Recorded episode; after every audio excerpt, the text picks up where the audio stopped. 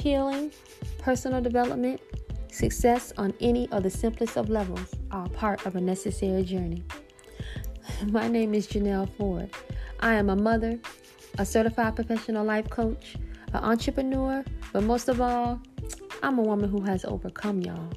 Depression, low self esteem, a sense of belonging, and so on. I've been asked, what is the most significant tool necessary to connect every element of who you are, where you are, where you need to be, and desire to be? And my answer every time will be peace. Join me every week as I offer you a perspective on peace being your foundational superpower. Because without a journey, there is no peace, and without peace, there is no power. Let's scratch the surface and heal. Let's get it.